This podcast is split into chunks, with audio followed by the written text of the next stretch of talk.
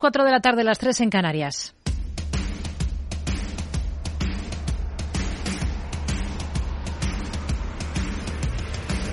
No decida lo que hará el mercado. No se salte las normas de su operativa. No se deje dominar por sus emociones. Mercado Abierto con Rocío Arbiza.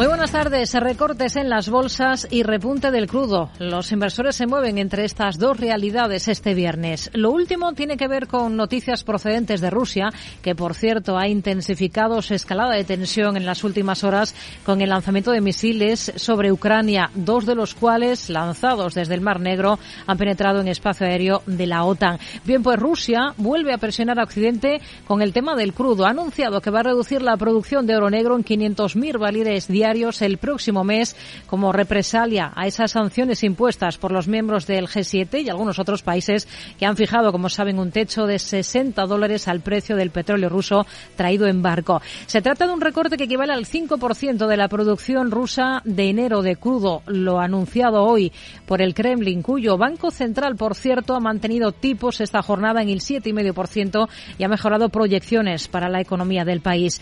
Dice que la recesión este año puede ser de hasta tres puntos menos frente a lo previsto y contempla incluso la posibilidad de un crecimiento pese a las sanciones occidentales. Esto es que el país puede firmar desde una contracción del PIB del 1% hasta un crecimiento en idéntico porcentaje. El caso es que hoy repunta el crudo, como decimos, el futuro del Beren para entrega en abril ha llegado incluso a superar por momentos cotas de 86 dólares y esto ha impulsado a los grandes europeos del sector, a las petroleras, incluida Repsol, que lidera esta hora las alzas en un selectivo IBEX que suma, que recorta ahora mismo un 1,41% hasta 9.113 puntos. Son muy pocos los valores junto con Repsol que logran escapar hoy de esos números rojos generalizados. Sufren, en cambio, por ejemplo, con claridad títulos ligados al turismo como IAG o Meliá, aunque el peor descenso es para Inditex, para la textil gallega, después de pactar un salario mínimo de 18.000 euros para sus trabajadores en España, para los de todo el grupo. Son algunos de los protagonistas claros del día en el mercado nacional, mientras la actualidad de nuestro país sigue muy centrada en las tensiones entre los socios de gobierno, tensiones a las que quiere, que quiere rebajar temperatura la vicepresidenta económica Nadia Calviño. Dice que hay que alejarse del ruido y quedarse con la esencia. Lo más importante, yo creo, es no centrarnos en, posibles, eh, posibles discrepancias que pasarán sino centrarnos en lo importante, en las cosas de comer, en un gobierno que ha desarrollado, creo, en, esta, en estos cuatro años y medio y de aquí a final de año seguiremos desarrollando un programa tremendamente positivo para España. Realidad económica que pasa también por la caída de la creación de empresas, cae un 2,1% en el último ejercicio, mientras las disoluciones marcan una cifra récord que no se veía desde 1995. Hoy los resultados de grandes europeas vuelven a acaparar la atención, sin perder de vista a Asia, porque venimos de un dato de IPC en China por debajo de lo esperado y de la casi confirmación de quién será en Japón el nuevo responsable de su Banco Central. Repunta el, eh, el el dólar ahora mismo ante esta elección frente al yen, que los medios nipones dan por segura la de Kauzo Ueda para este papel. Es un académico que por lo pronto ya ha dejado claro hoy mismo que la actual política del BOG, del Banco Central japonés, es adecuada, por lo que habrá continuidad bajo su mandato. Nos acercaremos a su perfil a lo largo del programa. Hoy interesante también las reflexiones de la miembro del Consejo del Banco Central Europeo, Isabel Schneibel. Dice que las tasas, que los tipos del Banco Central Europeo deben seguir subiendo para apoyar el crecimiento de los salarios reales. A partir de las cuatro y media de la tarde vamos a mirar al mundo de los fondos en este programa. ¿Qué opciones hay conservadoras que puedan competir ahora con el furor por la compra de letras. Lo vamos a comprobar con Juan Luis Sevilla, socio de Luna Sevilla Asesores eh, Patrimoniales. Una hora más tarde, a las cinco y media, vamos a acercarnos a la alternativa a BME Growth que se ha presentado esta semana Portfolio Stock Exchange, que funciona como una plataforma de negociación alternativa y que ya cuenta con dos socimis como cotizadas. Le vamos a preguntar cómo funciona y sobre todo qué objetivos se marcan al cofundador y consejero delegado de este mercado, Santiago Navarro de Andrés. Y en el tramo final del programa, a partir de las seis, tendremos consultorio de bolsa. Van a estar con nosotros esta tarde Roberto Moro, de robertomoro.com, y Jorge del Canto, director de inversiones de Merisa Patrimonios. Esto es Mercado Abierto en Capital Radio. Comenzamos.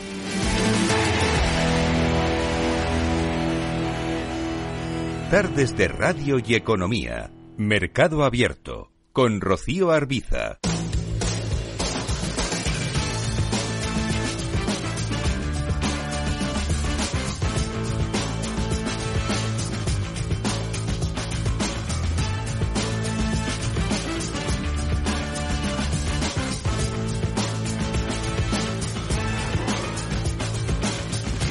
Comenzamos mirando a Estados Unidos. A esta hora de la tarde tenemos al otro lado del Atlántico recortes generalizados. Está cediendo sobre todo el Nasdaq 100, un 0,79%. Las caídas son muy discretas, prácticamente inapreciables ya.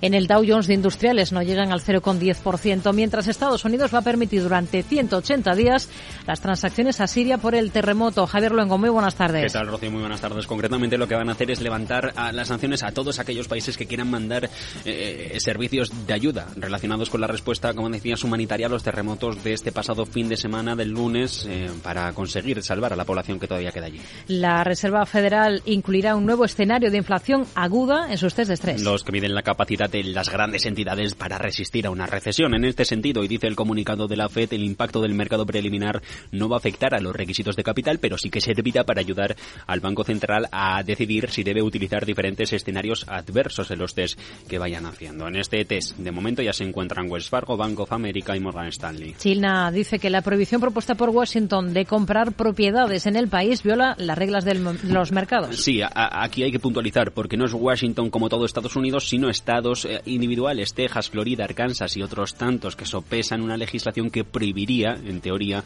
a los ciudadanos del continente asiático a comprar propiedades inmobiliarias, según varios artículos, a medida que aumentan las tensiones entre ambas potencias por cuestiones de seguridad nacional. Duelo de titanes Bill Gates arremete contra Elon Musk y su gestión del dinero. Y de momento el sudafricano eh, se silencia. El cofundador de Microsoft cuestiona el gasto de la cartera espacial, de la carrera espacial, y al tiempo invita al consejero delegado de la automovilística a poner en marcha parte del club de los megafilántropos. Intel sopesa impulsar sus inversiones en Vietnam. En una planta de envasado de microchips. Cuenta Reuters que la posible medida, que podría tener una inversión inicial de mil millones, no obstante, tienen también una alternativa y son, son inversiones que puedan pasar no solo por Vietnam, sino también por Singapur o Malasia. Microsoft recorta puestos de trabajo. Concretamente en tres unidades, HoloLens, Surface y Xbox, la de los videojuegos, lo que plantean varias dudas sobre el futuro de varios proyectos del negocio para la firma, como por ejemplo podrían ser el de las gafas virtuales. De momento, la tecnológica se niega a comentar estos recortes. ExxonMobil fusionará alguna de sus unidades de negocio. Como parte del plan de reducción de costes, 9.000 millones de dólares quieren gastar de menos con respecto de los niveles del 2019. La petrolera de los principales negocios de la compañía lo que quiere es abordar una segunda capa de gestión combinando las actividades comerciales desde el petróleo hasta la energía o los fletes. News Corporation va a despedir a 1.250 empleados, el 5% del total. Y se suma así a toda la oleada de tecnológicas que despiden tras la pandemia. Permitirá, a juicio de la de medios de Rupert Murdoch, crear una sólida plataforma para crecer en el futuro, pero no dice horizonte. La compañía decide, tras el aumento de los tipos, combinado con la alta inflación, que han tenido un gran impacto en los negocios y que esto se traslada en un estrés producido por la COVID. PayPal advierte de incrementos de gasto. Ensombrece aquí pronóstico optimista de la de pagos con el compromiso de reducir también gastos en un segmento clave por la más que posible desaceleración del mercado. Ford reduce su participación en Rivian. En un 1,15%, con la propiedad de alrededor de 10 millones y medio de acciones. Hasta finales del año pasado, eh, la compañía de los de Detroit tenía un 9,49 de Rivian, eh, unos más o menos 90 millones de títulos. JD.com lanzará un nuevo chat GPT. De momento, versión industrial. Va a ser un proyecto de chatbot centrado en los cambios en el comercio minorista y las finanzas. La popularidad de la compañía dice que ha llevado este gigante tecnológico a anunciar medidas de los rivales como estas. Micron suspende bonificaciones y recorta los salarios de sus ejecutivos. En una presentación ante la Comisión de Bolsa y Valores, la compañía tiene la intención de recortar el sueldo del consejero delegado en un 20%, del resto de la Junta en un 15%, con objetivos de efectivo y rentabilidad de mercado para este año de entre el 53 y 75%. Tenemos en el punto de mira a Philip Morris. Cuenta conseguir en Rusia este año. La salida, dicen ahora los directivos, se ha vuelto muy complicada tras registrar unas ventas netas superiores a los 31.700 millones, un 1,1% más que hace un año, aunque remarcar que también pierde cuota de mercado en otros, en otros territorios como puede ser nuestro país, España. Y Kroger y Albertsons planean vender nuevas tiendas. Entre 250 y 300, ya que las dos redes de supermercados independientes más grandes del país esperan aliviar así preocupaciones de la autoridad de competencia sobre su fusión. Hoy tenemos, si miramos al comportamiento de los índices, a News encabezando esos retrocesos dentro del S&P 500. Más de un 9% está recortando la compañía tras ese anuncio de despidos. Tenemos a Expedia, presentaba anoche al cierre resultados, está con caídas superiores al 6,5%. También mal tono en otras firmas, Newell Brands, por ejemplo, o Tesla, están recortando en ambos casos por encima del 4%, mientras que en el lado positivo estamos viendo también algunos movimientos interesantes. Global Payments, por ejemplo, con subidas superiores al 5%. Vamos a mirar algunos de estos protagonistas. Hablamos ya con Rafael Ojeda, analista de Fortas ¿Qué tal, Rafael? Muy buenas tardes. Hola, buenas tardes. Bueno, lo primero de todo, tenemos ahora mismo al mercado americano cuando han transcurrido ya los primeros 40 minutos de negocio con tono negativo, con descensos que son bastante moderados en todo caso. Incluso el Dow Jones de Industriales trata de darse la vuelta hacia terreno positivo. Eh, los movimientos, como vemos, no son eh, demasiado amplios. Eh, todo está abierto por ver que, cómo puede terminar esta, esta jornada. Tenemos alguna referencia también macro sobre la mesa, como es ese dato de confianza del consumidor de la Universidad de Michigan. ¿Cómo lo ha visto y cómo ve las cosas ahora mismo? ¿En qué punto está el mercado americano? Bueno, pues el dato de la Universidad de Michigan yo pienso que eh, da un poquito más de leña al fuego en la opinión de que Jerome Powell pues tiene que tiene que hacer algo para para enfriar la enfriar la economía. La, la realidad es que la economía americana continúa teniendo un consumo bastante relevante el paro en Estados Unidos es muy, muy, muy bajo. De hecho, ha batido mínimos de los últimos más de 50 años. Y esto, bueno, pues da pie a que probablemente Jerome Powell pues, tenga que seguir eh, apretando el, acelerador con los tipos, ¿no? Y eso es lo que hace que, dependiendo del día, pues nos encontremos con caídas de bolsa o subiendo a la bolsa. Hoy está cayendo la bolsa y el motivo fundamental es, bueno, pues que el mercado entiende que Jerome Powell pues va, va, a seguir subiendo tipos de interés y esto puede ser pues comprometido para, para su esperanza de que baje tipos a, lo largo del, año. Hmm. Tenemos algunos movimientos interesantes de compañías que han presentado resultados en las últimas horas. Tenemos castigo importante para una firma como Lyft, básicamente después de admitir que está perdiendo la carrera con Uber, ¿no? Sí, la verdad es que la compañía, eh, bueno, en la última sesión había caído más de un 3%, en la preapertura de hoy cayó un 32%, un dato muy significativo, pero nos damos cuenta, en el último año la empresa ha cotizado entre los 9,60 y 44 dólares de máximos y esta mañana, vamos, hoy ya estaba cotizando en, prácticamente en mínimos. En lo que tú indicas, probablemente sea una claudicación clara de que Uber le ha ganado completamente la batalla y no hay no hay lugar para, para el segundo, ¿no? Y por tanto, pues Lyft pues va a tener que reinventarse o, desaparecer, no hay, no hay otro objetivo, claro. Un desplome del 34% el que firma ahora mismo esta compañía. Se están cotizando también los resultados de anoche de PayPal. ¿Cómo los ha visto?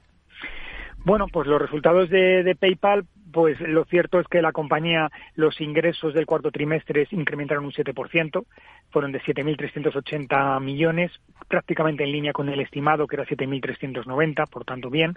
El beneficio fue de 1,24 dólares por acción, superando las estimaciones de 1,20, unos resultados sólidos y sobre todo que la compañía espera que un incremento de, ingresos en el primer trimestre del 7,5%.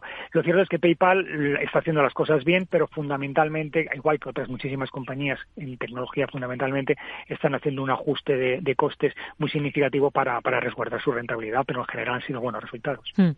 Hoy tenemos al valor que está subiendo con claridad tras estas cifras, más de un 3% de los de ¿con qué se quedaría? Bueno, pues los de lo que me quedo es que realmente el, la compañía en la última sesión cotizaba en el otro de 117 dólares, estaba cayendo en, el en la preapertura más de un 2,40%. No creo que esté batiendo las expectativas y lo peor de todo es que eh, se le avecinan trimestres un poco complicados. El objetivo que tenía la compañía, que era de 126 dólares por acción, a mi modo de ver, es, eh, no lo va a cumplir y probablemente las casas, pues eh, las casas de inversión probablemente retoquen este dato. Yo creo que Expedia tiene mucho trabajo por hacer. Hoy está recortando con fuerza más de un 6%. Son más acusadas incluso las caídas, los retrocesos que experimenta otra compañía como es el grupo mediático News Corp del magnate Rupert Murdoch. Eh, también en medio de la oleada de despidos eh, que afecta particularmente al sector tecnológico en Estados Unidos. Esta compañía lo que ha anunciado es que va a despedir a lo largo de este año 2023 a 1.250 personas. Esto es un 5% de su fuerza laboral. ¿Qué visión tiene para un valor como este ahora? Pues mm, lo veo complicado. De hecho, ni siquiera tiene un objetivo para, para el año. Es decir, eh, cotizaba en la última sesión en 2085, en la preapertura ya perdía un 6%, y lo cierto es que la compañía tiene un año complicado porque el tema de la publicidad en Internet y en general todos los efectos publicitarios pues van van a caer en picado en un año como este bastante con bastante volatilidad estos despidos como muy bien has indicado, están a la orden del día en todo el sector tecnológico y News Corp va a tener que realizar ajustes de plantilla probablemente adicionales ah. o tener que hacer cambios importantes. Yo, desde luego, no estaría en este valor. ¿eh?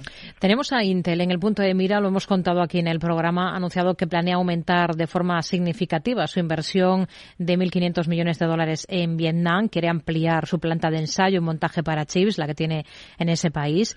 Em, ¿Qué le parece esta apuesta de la compañía? No sé si sería un valor ahora mismo Intel que tendría en cartera? Yo no lo tendría en cartera. El motivo, fundamentalmente, había una caída importantísima en las ventas de, PC, de PCs. El escenario macro no es eh, el mejor para una compañía tecnológica del estilo de, de Intel. El efecto China también les perjudica claramente la, guerra comercial entre Estados Unidos y, China. Y bueno había un recorte intertrimestral, eh, intertrimestral del 20, de más del 20% en las ventas un fuerte recorte de gastos que ha tenido que acometer la compañía para, para este tipo de ajustes.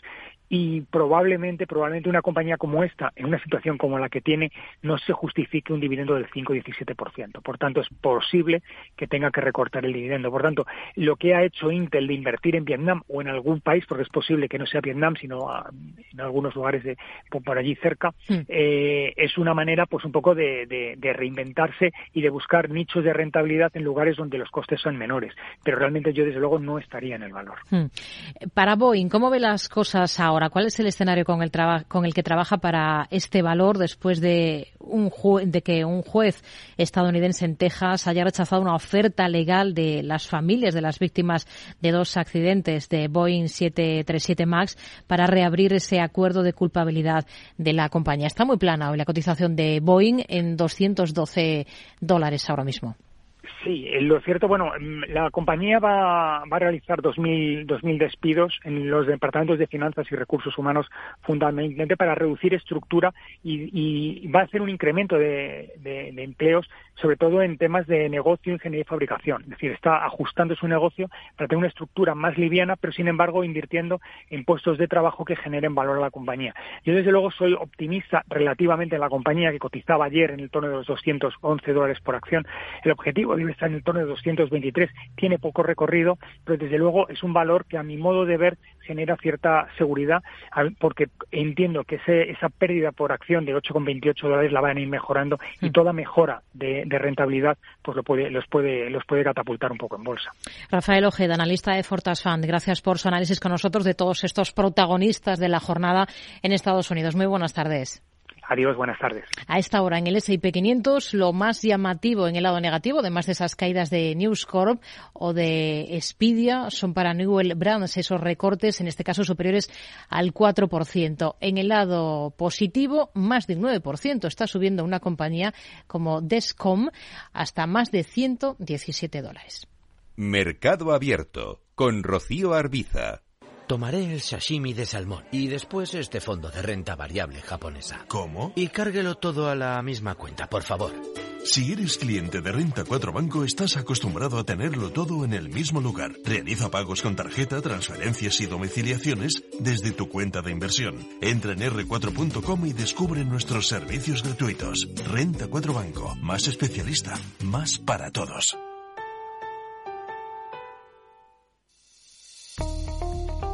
Desde hace más de 75 años nos preocupamos por todo lo que tiene valor en tu vida. Ahora, en Caser Asesores Financieros, también cuidamos de tus intereses. Te ofrecemos un asesoramiento diferencial e independiente para que alcances tus objetivos de inversión.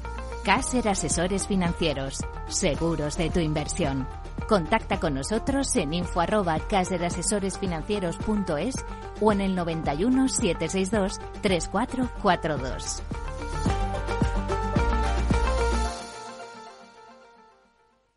Conoce Cuchabank, el banco que firma la mitad de sus hipotecas por recomendación de sus clientes. Consúltanos directamente. Cuchabank, tu nuevo banco. Más info en cuchabank.es. Mercado Abierto, Capital Radio.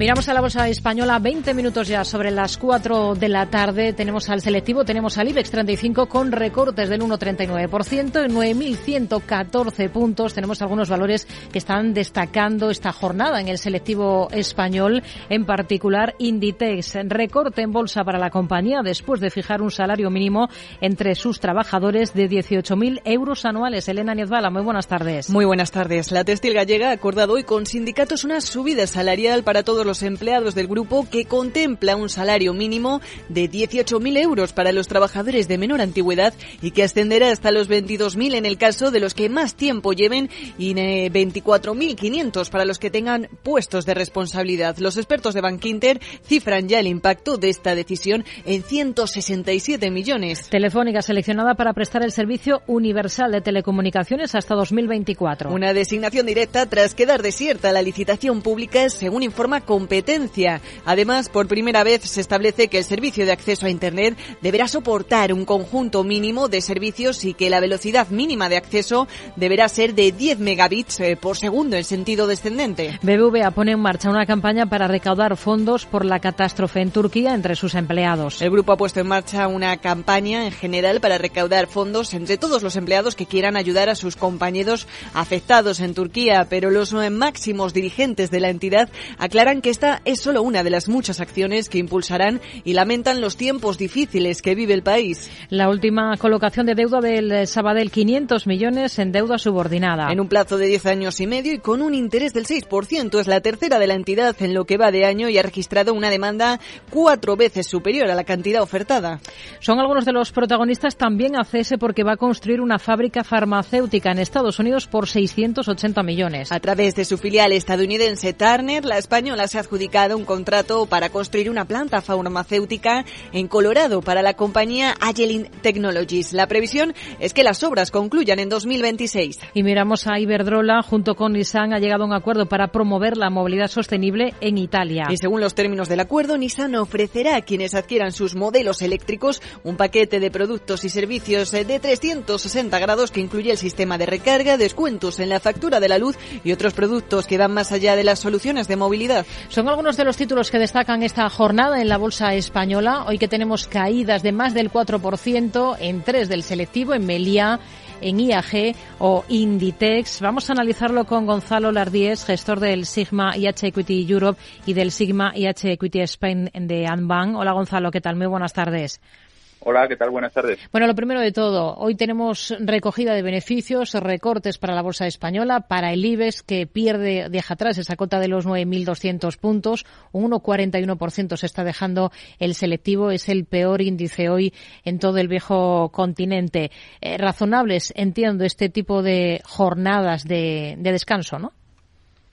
Hombre, pues sí, eh, la verdad es que comenzábamos el año con, con bastante escepticismo por, por, por ese potencial de desaceleración de la economía y había mucha cautela en los inversores. Las, el mercado la verdad es que se ha comportado bastante bien en relación a lo que se esperaba a principio de año y el y la verdad es que el atracón en, en poco más de un mes y una semana ha sido bastante importante.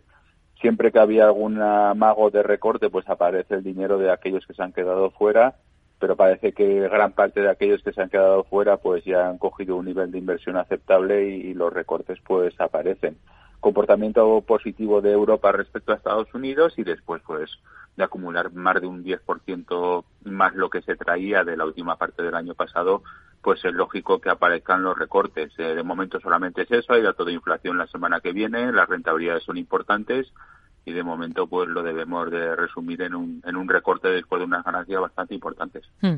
CD Terreno lo acabamos de contar en Bolsa Inditex después de ese acuerdo que ha alcanzado en las últimas horas con los sindicatos para fijar un salario mínimo entre los empleados de sus tiendas aquí en España. Son 18.000 euros anuales. Esto supone un inevitable aumento de los costes para la compañía. ¿Cuánto calculan ustedes que podría suponer en cifras? Y entendemos que lo esperable es que la compañía adopte otras medidas de ahorro de costes para compensar, ¿no?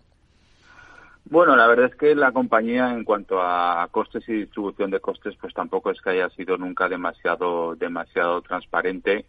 Eh, pero sí que es verdad que, se hablan de cifras en torno a los 200 millones de euros más o menos, que, es menos del 1% de lo que supone las ventas de, de, la compañía, con lo cual es relativamente sencillo eh, pues trasladar todo este tipo de incrementos al, producto final y, no es algo realmente con, con demasiado demasiado impacto. Realmente hoy las caídas yo creo que, pues, aparte de esto que tampoco suma en, cuanto a posible presión en márgenes, aunque no demasiado importante, pero por ejemplo ha habido presentación de resultados de, de Adidas y, realmente pues ahí sí que los problemas son bastante más graves y de mayor calado de los que tiene por ejemplo Inditex. Entonces al fin y al cabo cuando suceden eventos tanto positivos como negativos en, compañías de un mismo sector con un peso específico importante, esto se traslada.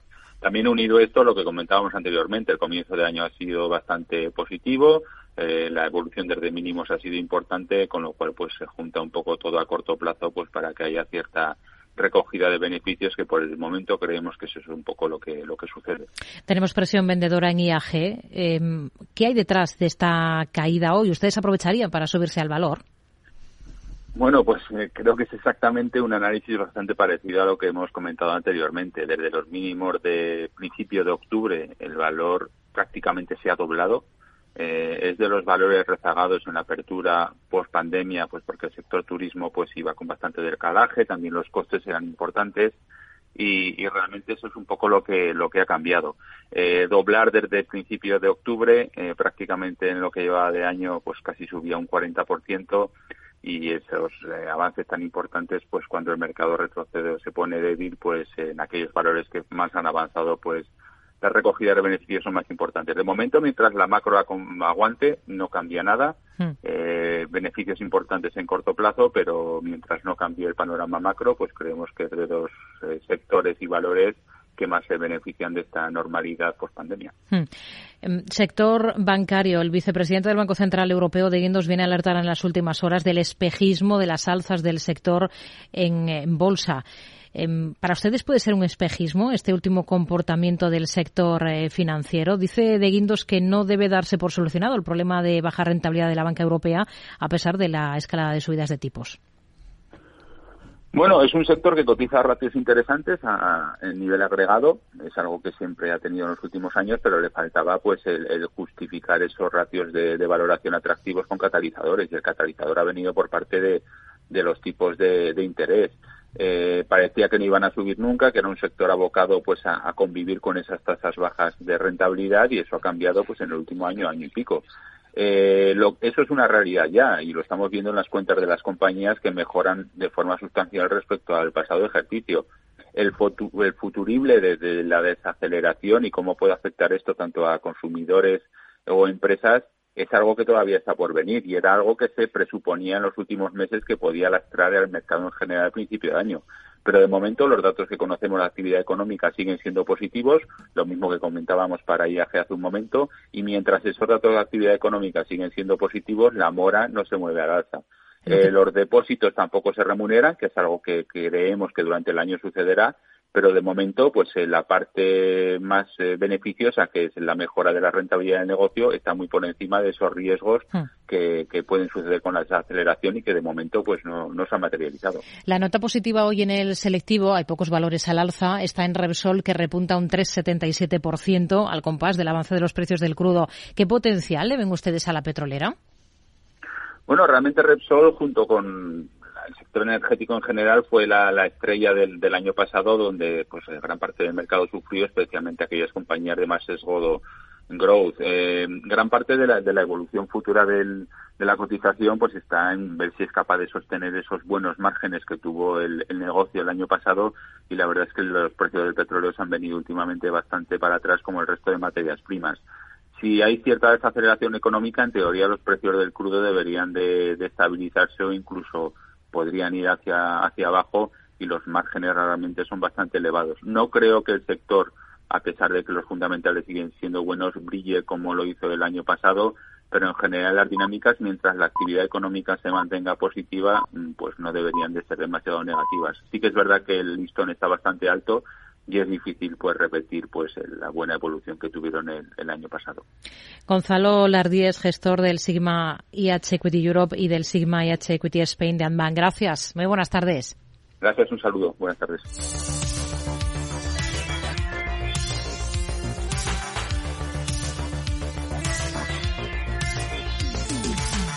Echamos un vistazo también a lo que está ocurriendo en el resto de plazas europeas en las que se imponen las caídas generalizadas. Tenemos ahora mismo, según las pantallas de CMC Márquez, al CFD del DAX con caídas que superan el 1%. Un punto porcentual abajo cede en estos instantes el selectivo de la bolsa francesa, el CAC 40.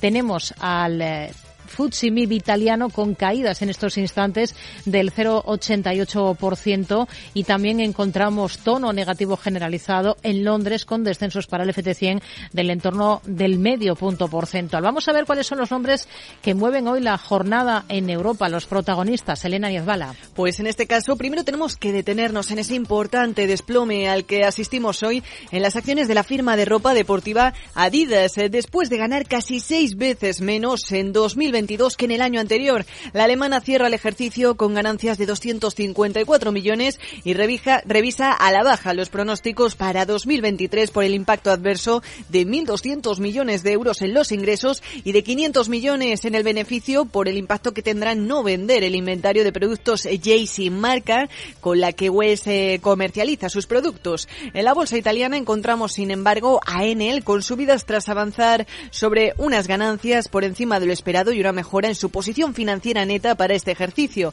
Para el anterior, perdón. No obstante, el grupo publicará sus resultados consolidados eh, de 2022 a mediados de marzo y dará entonces su beneficio neto y el resto de datos. Cuentas también por parte de la francesa de cosmética L'Oréal, que se anota en el conjunto de 2022 un beneficio neto atribuido de 5.700 millones de euros, lo que se traduce en una mejora del 24%. Además, la compañía propondrá en una junta una mejora del 25% para su dividendo. En la bolsa de Estocolmo, el protagonismo recae esta sesión, en cambio, en el fabricante sueco de equipos de defensa Saab, tras informar este viernes de un aumento en las ganancias operativas del cuarto trimestre, ya que las reservas de pedidos se duplicaron y además pronostica que 2023 será un buen año para la compañía. Por su parte, la aseguradora finlandesa Sampo registra una caída mayor a la esperada en las ganancias de su último trimestre, citando un entorno desafiante en los mercados de capital, lo que lleva a su beneficio a mermar casi un 70%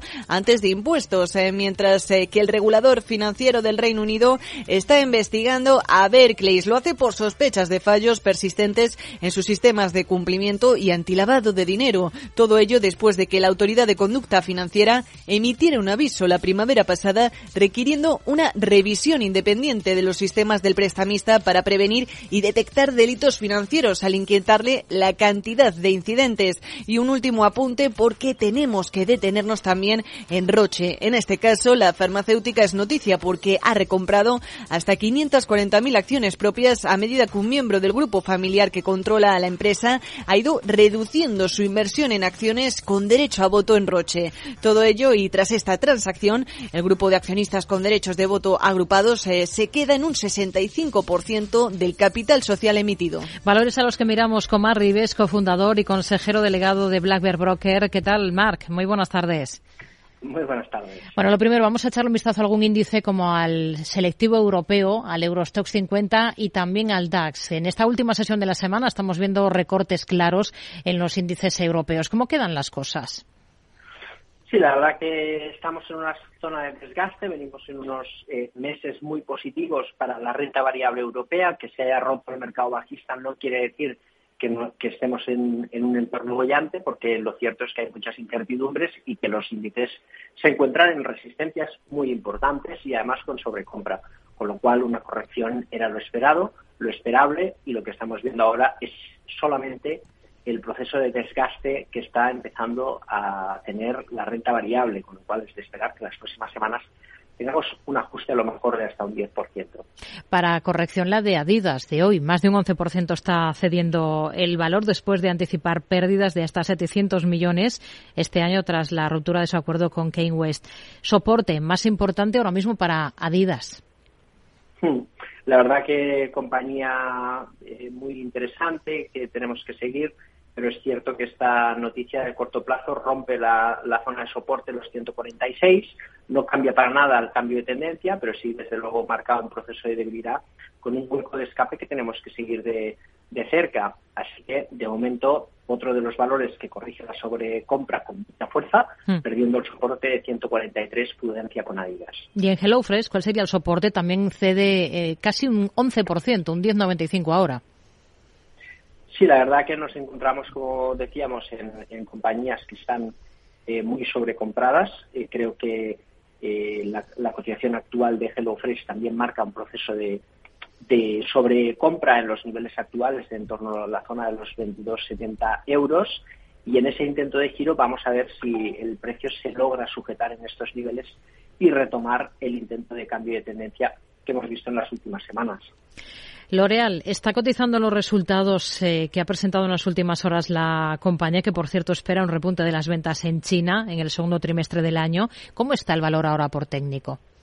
Hmm. Es una compañía muy interesante. Hemos visto en el eh, consumo retail la cotización corrige en este caso moderadamente, completando un proceso de apoyo en, la zona de soporte después de romper la resistencia y marcando la posibilidad de que nos podamos reenganchar a este movimiento alcista. Desde luego es una cotización que en este caso sí podríamos mantener en cartera. Tenemos en la bolsa francesa, en este caso en el lado positivo, entre las pocas que escapan de los números rojos, a Total Energies, la petrolera, arriba más de un 2%. ¿Le convence el valor?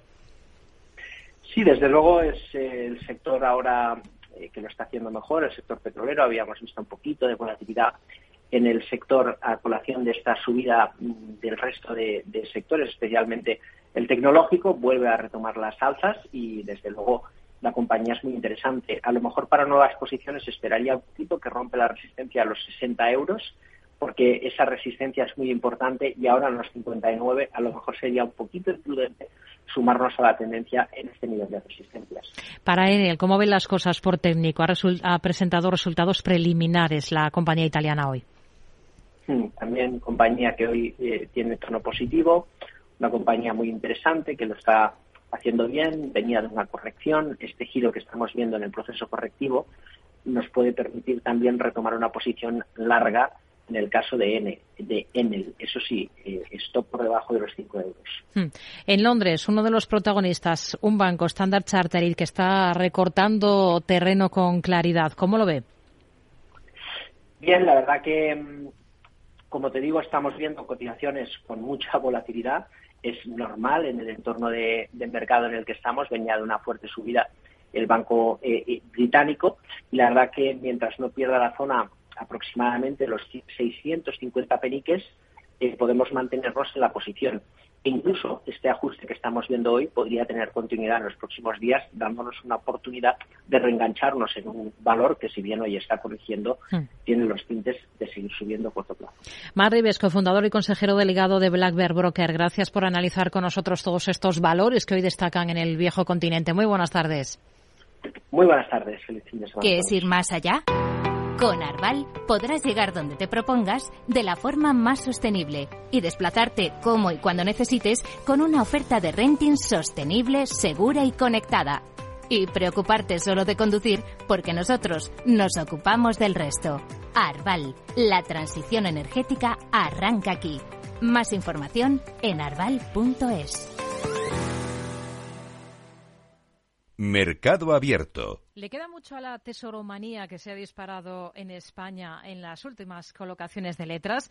La demanda parece firme y el rendimiento, de momento, parece que no ha tocado techo. Comprar letras directamente es la única opción interesante para los inversores conservadores. Hay fondos de este perfil conservador que pueden interesar más. De esto, de comisiones en fondos y de sostenibilidad, vamos a hablar en los próximos minutos con Juan Luis Sevilla, socio de Luna Sevilla Asesores Patrimoniales. Hola, Juan Luis, ¿qué tal? Muy buenas tardes. Buenas tardes, Rocío.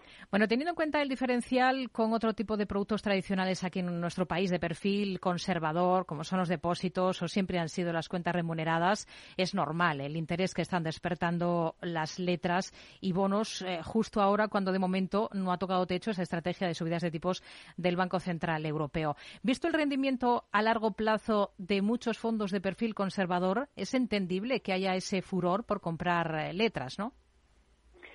Claro, mm, hay que darse cuenta de que llevamos unos años con, lo que hemos denominado represión financiera, donde los tipos de interés no solo remuneraban, sino que estaban en negativo, con lo cual, cuando ha habido una cierta normalización de tipos de interés a una velocidad grande, pues eh, el inversor, digamos, más conservador o el ahorrador se ha visto con, digamos, con otra herramienta más que antes ya no tenía, que es, pues, eh, en este caso, las letras del tesoro que remuneran, pues, en un porcentaje, pues, muy parecido a lo que habitualmente han estaban remunerando los depósitos en el pasado, en ese sentido. Como los bancos están muy recapitalizados y no dan ese tipo de interés vía cuentas remuneradas y vía depósitos, pues la, una de las pocas alternativas que tenía un inversor que, quiere remunerar algo su dinero, pues son las letras del Tesoro a corto plazo a 6 y 12 meses. En ese sentido yo haría una distinción entre las personas o lo que son ahorradoras y el que tiene más la vocación de inversión, ¿de acuerdo?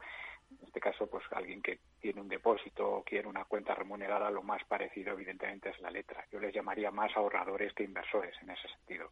Con lo cual, pues es una forma fácil de remunerar decentemente sus, su patrimonio en ese sentido, siempre teniendo en mm. cuenta de que no tiene que ser todo su capital y que tiene que ser pues una parte, aunque sea una letra del tesoro con un riesgo muy bajo, pues evidentemente poner todas las, todos los huevos en la misma cesta, pues siempre hay que tener un criterio de diversificación en ese sentido. Pero es entendible. También es verdad que si ya vamos más a la parte de inversores, pues lógicamente a través de, herramientas de fondos de inversión que repercuten exactamente igual los tipos de interés en, en cuanto a sus carteras de renta fija, tanto públicas pública o como privada, que sería el siguiente paso, pues están dando unas rentabilidades incluso superiores a lo que es la letra del Tesoro. Claro, ahí quería llegar. Con un fondo monetario, por ejemplo, es posible aprovecharse de ese potencial que ofrecen ahora mismo las letras y bonos y conseguir más rendimiento. Claro, por supuesto. Es decir, al final, la diferencia fundamental entre, como decía antes, entre un ahorrador y una inversión es la certeza de la rentabilidad uno es más ahorrador cuando sabe que dentro de X tiempo va a tener una remuneración fija por su patrimonio, mientras que un inversor, pues evidentemente existe esa incertidumbre. Esa incertidumbre al final tiene un premio, que es el riesgo, y en el riesgo está pues la rentabilidad, como es lógico. Entonces, existen productos de renta fija a corto plazo, de renta fija a medio plazo, de deuda pública, de deuda corporativa, que están obteniendo incluso rentabilidades superiores eh, que lo que da una letra del tesoro, evidentemente con un riesgo algo mayor, pero mm, volvemos a lo que decimos del inversor. Al final un inversor se plantea primero un asesoramiento, segundo tener, digamos, acceso a un asesor independiente que le pueda, digamos, guiar en el mundo del asesoramiento y del seguimiento y a partir de ahí decidir qué productos o qué combinación óptima de estos productos de renta fija me puede dar una, una, rentabilidad incluso superior a lo que es la letra del tesoro. En función de cuál sea la categoría de cada, de cada, de cada persona, pues lo encuadraremos más en la zona del ahorrador o en la zona del inversor. Pero existen oportunidades ahora mismo en fondos de inversión, cestas de fondos de inversión de renta fija de corto plazo, de monetarios, mm. de pagarés, que dan una rentabilidad incluso superior a lo que están dando las letras del Tesoro. Porque ¿cuál es la comisión máxima que pagarían ustedes por un fondo monetario? Yo como asesor objetivo con la, la, menor que pueda existir en el mercado. Hay fondos monetarios que están en el 0,70, que son muy caros, y hay fondos monetarios que están cobrando el 0,05 de comisión de gestión. Desde el punto de vista de un asesor para defender los intereses de, de, sus, de sus inversores, pues lógicamente se busca esa combinación que la cartera esté bien diversificada y luego que sea la más barata posible.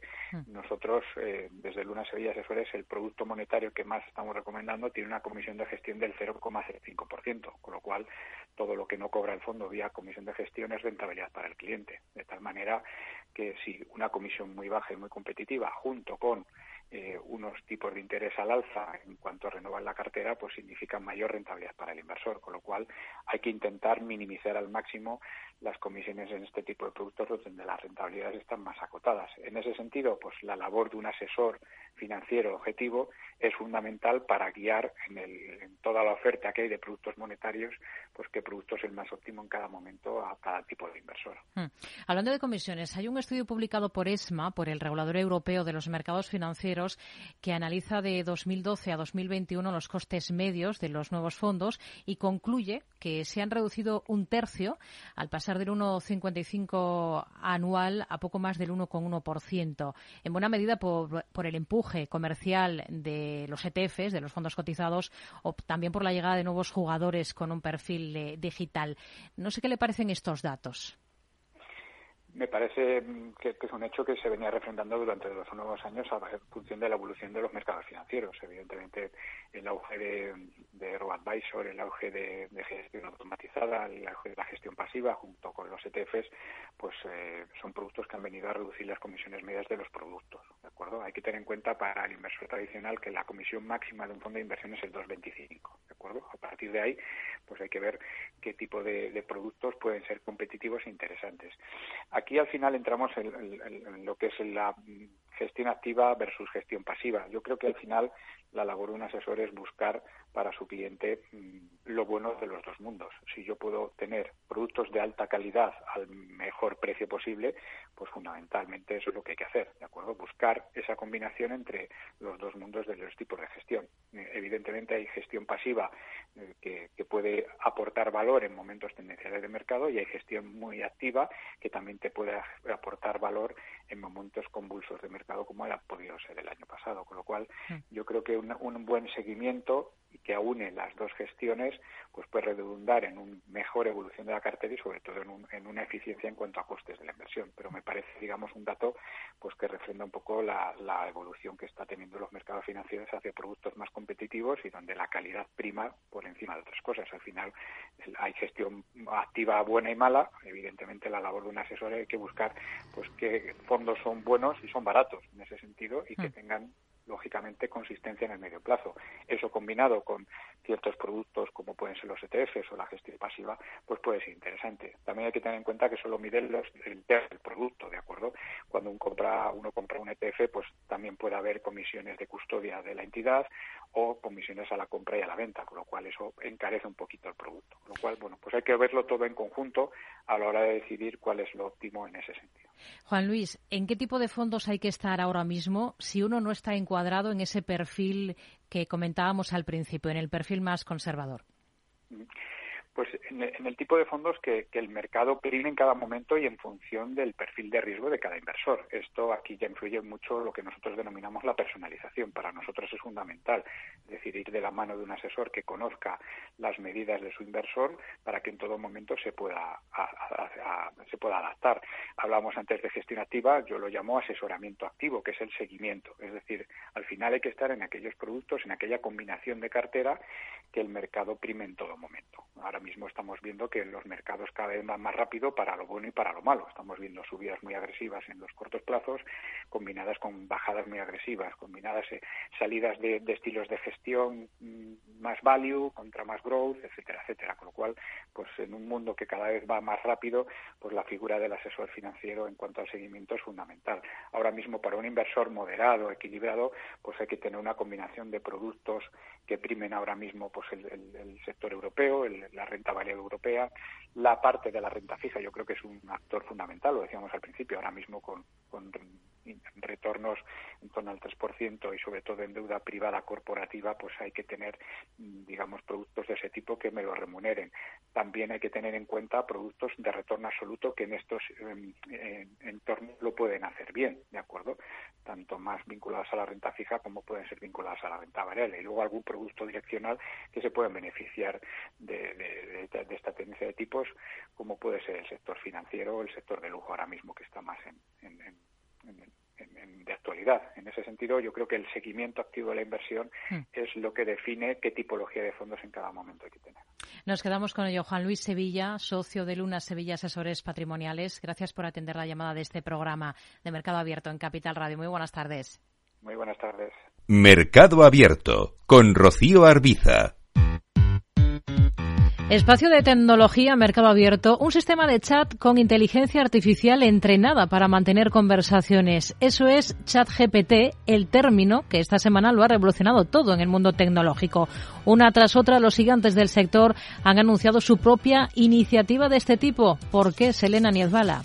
La última en sumarse a la chat GPT manía ha sido Alibaba, al menos por ahora, porque en la última semana no ha habido ni un solo día en el que algún gigante tecnológico anunciara que tendrá su propia versión de la famosa aplicación de inteligencia artificial de Microsoft. ¿Por qué? ¿Qué hay detrás de este interés desmesurado en tener su propia versión de inteligencia artificial conversacional? En los próximos minutos vamos a hablar de ello con Javier García Algarra, director académico en el Centro Universitario UTAD. Muy buenas tardes, Javier.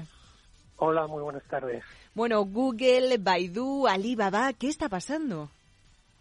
Bueno, pues en realidad lo que estamos ahora mismo asistiendo es a una batalla por, por el negocio, ¿no? Por el, el futuro del negocio, sobre todo en el mercado de, de búsquedas. Están todos intentando ver cómo pueden conseguir una parte del mercado de anuncios de Google. Eso es lo que está detrás de, de este enorme interés de todas las grandes tecnológicas por tener su propia aplicación equivalente a ChatGPT. Y puede ser poco efectivo desde el punto de vista, ¿no? Ya de las empresas y también del consumidor tener lo que es tantas versiones de algo tan innovador al mismo tiempo en el mercado. ¿Qué riesgos puede conllevar?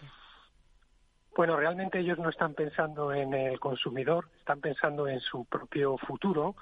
Y lo que digo es que estamos viviendo ahora una situación muy parecida a la que había hace un cuarto de siglo cuando aparecieron los buscadores, ¿no? Pues estaba Yahoo, estaba Altavista y aparecieron unos eh, outsiders en aquel momento que eran Google que tenían un algoritmo muchísimo mejor que los otros buscadores y acabaron quedándose con todo el mercado.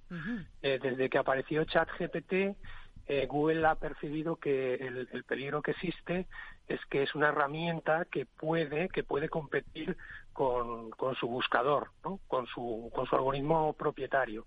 Y eh, hace pocas semanas hubo un movimiento que yo creo que se ha desatado todo esto, que es que Microsoft anunció que integra ChatGPT con sus herramientas y especialmente con su buscador Bing. Ante esto, pues Google ha, ha, tenido que tomar un movimiento defensivo y ha, ha presentado su alternativa ayer, que se llama BART, que además, bueno, pues tuvo un fallo durante la demo, que tampoco es que fuese una cosa muy grave técnicamente, pero ayer las, las, el valor en bolsa de, de Google perdió 100 mil millones de, de, dólares, ¿no? Cuando la valoración de, de ChatGPT son 29 mil. No, no está directamente relacionado con eso, pero sí porque el mercado percibe el peligro de que pierda su posición prácticamente de monopolio en el mercado de la publicidad online. Desde luego que no está la cosa también como para permitirse fallos con tanto competidor que hay en el mercado en estos momentos.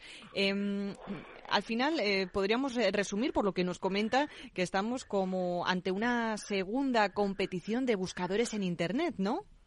Sí, sí, es como una nueva generación de, de buscadores y en toda la economía digital, no solo en los buscadores, en todas las plataformas, lo que sucede es que la, la inversión es enorme y el mercado tan grande que el primero que llega acaba quedándose con, con todo, ¿no? Es, pues a Google le, le pasó, ¿no? Cuando salieron las redes sociales eh, tuvo varios intentos de, de competir con Facebook y Twitter y no y no, no pudo hacerlo, ¿no?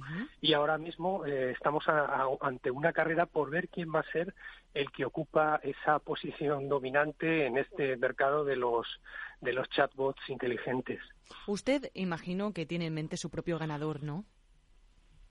Pues normalmente eh, es el que da primero y el que ha dado primero ha sido OpenAI con, con ChatGPT, que realmente tampoco ChatGPT es algo novedoso, porque GPT existe desde hace dos años, pero la interfaz de usuario lo que han conseguido es hacerla tan sencilla que cualquiera de nosotros puede, puede usarla, ¿no? Y ahí es donde donde eh, pues prácticamente están repitiendo el mismo modelo de Google, ¿no? De un buscador muy sencillo, ¿no? y, y, yo creo que sí, que al final está en una posición de ventaja OpenAI muy grande. ¿Sabe lo que nos recuerda un poco esto? A todo lo que ha sucedido en el último año con el metaverso. Todas las empresas eh, al final van a querer tener su pedacito también de inteligencia artificial. Bueno, esto es mucho más grande que el metaverso. El metaverso ha sido demasiada especulación. Realmente no había un producto detrás. Más había muchas expectativas, ¿no? Que había creado eh, Facebook pero realmente aquí sí que hay aquí hay un mercado multibillonario que es el de la el de la publicidad que es precisamente por eso donde todos están eh, poniendo tanto esfuerzo. También hay que aclarar que uno de los grandes riesgos de la inteligencia artificial que no es el que se menciona más a menudo, pero para mi gusto es el mayor, es que para entrenar un modelo de estos necesitas una capacidad de cómputo astronómica. O sea, esto solo está eh, al alcance de grandes corporaciones como OpenAI, Google. Bueno, de hecho, una de las ventajas ¿no? del de Google supuestamente era que iba a requerir de, de una menor capacidad en este sentido. Bueno, pero una menor capacidad, pero sigue siendo brutal. Entonces, eh, solamente estas grandes corporaciones tienen la capacidad financiera para, para invertir en esos, en esos equipos, en esos centros de cómputo para entrenar este tipo de, de modelos. Por eso el primero que llegue y se quede con el mercado va a ser muy difícil de desalojar. ¿Y qué diferenciaría a día de hoy un modelo de otro? A lo mejor tal vez es un poco pronto, ¿no? De, saber porque no se conocen todos los modelos, pero eh, con la información que tenemos, eh, con tantos, creo que ya hay cinco versiones, ¿no? De ChatGPT, como quien dice, eh, a punto de ver la luz, más la de ChatGPT, ChatGPT, perdón, que ya la tenemos.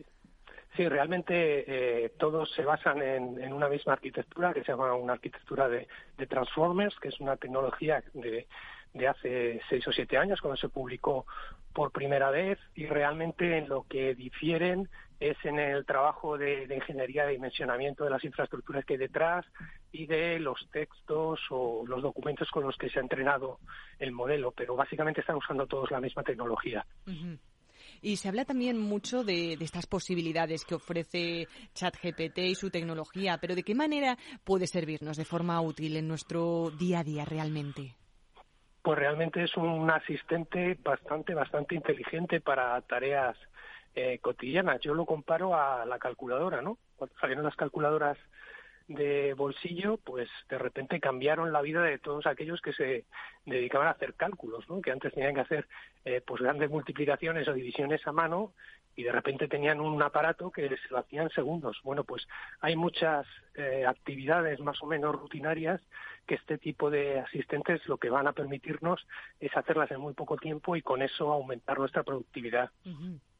Supongo que también riesgos. Ya vimos cómo las escuelas de Nueva York rápidamente prohibieron su uso. Bueno, eso no hace falta que me lo explique porque yo soy profesor y realmente, claro, hay un hay un riesgo, ¿no? Es un riesgo de, eh, eso, pero no es tanto un riesgo de, de que los alumnos usen ChatGPT porque lo van a usar, eso es eh, es inevitable, entonces lo que tenemos que cambiar son nuestros métodos de evaluación. Es lo mismo, vuelvo al ejemplo de la calculadora.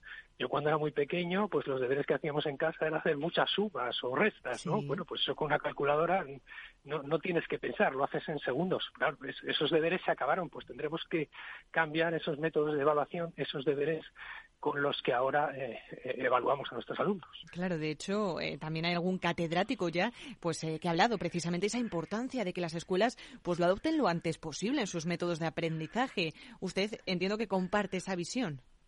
Sí, sí, claro, es una herramienta muy muy valiosa. Por ejemplo, en el mundo de, la ingeniería del software, que es en el que trabajamos nosotros, pues puede aumentar por 10 la, la, productividad de un programador. No es que vaya a acabar con el trabajo de los desarrolladores software, pero sí que va a acabar con los desarrolladores muy mediocres, ¿vale? Porque su productividad es enorme. Para tareas rutinarias es mucho mejor que, que, un desarrollador malo. Pues eh, Javier García Algarra, director académico en el Centro Universitario UTAD, muchísimas gracias por atendernos hoy en Capital Radio y veremos qué pasa finalmente con esta chat GPT manía ya que hemos eh, apodado. Gracias a ti, buenas tardes.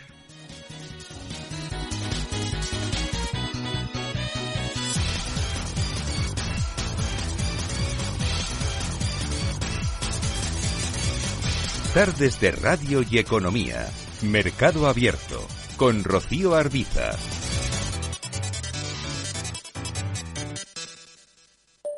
Mario, que eso de que no te da tiempo a pillar el tren.